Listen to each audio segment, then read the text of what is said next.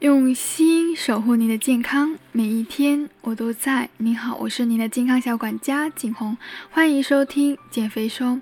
如果你有什么减肥疑问呢，欢迎添加景红微信，大写 JH 幺幺六六幺幺。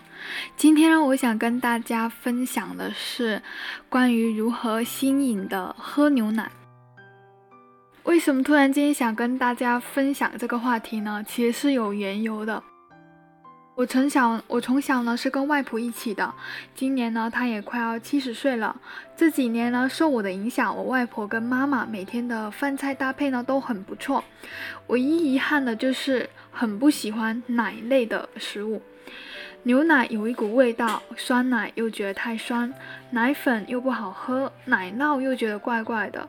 所以呢，为了让他们接受牛奶呢，我也是想尽了办法，讲各种喝牛奶的好处啊，牛奶的各种做法等等。最后通通失败，仍然觉得牛奶有股怪味儿，喝不下去。我不知道你们的长辈们，或者说自己本身就会这样呢？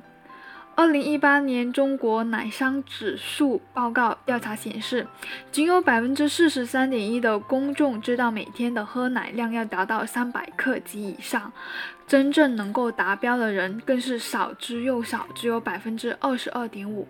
根据调查显示的比例推算，甚至有超过五千万人从来不喝牛奶。喝不习惯，不喜欢牛奶的口感和味道，是与牛奶绝缘的主要原因。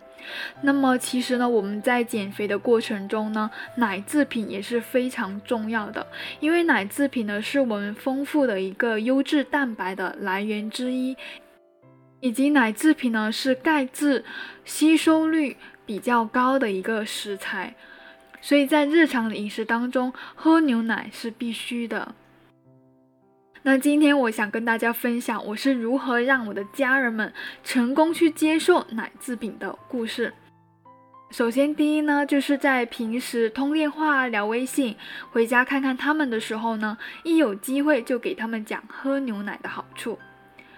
牛奶呢是高营养密度的食物，在同样能量的食物中。牛奶相对来说营养是丰富又全面的，富含一些我们比较容易缺乏的微量营养素，比如说像维生素 B 二、钙、镁、锌、硒等等。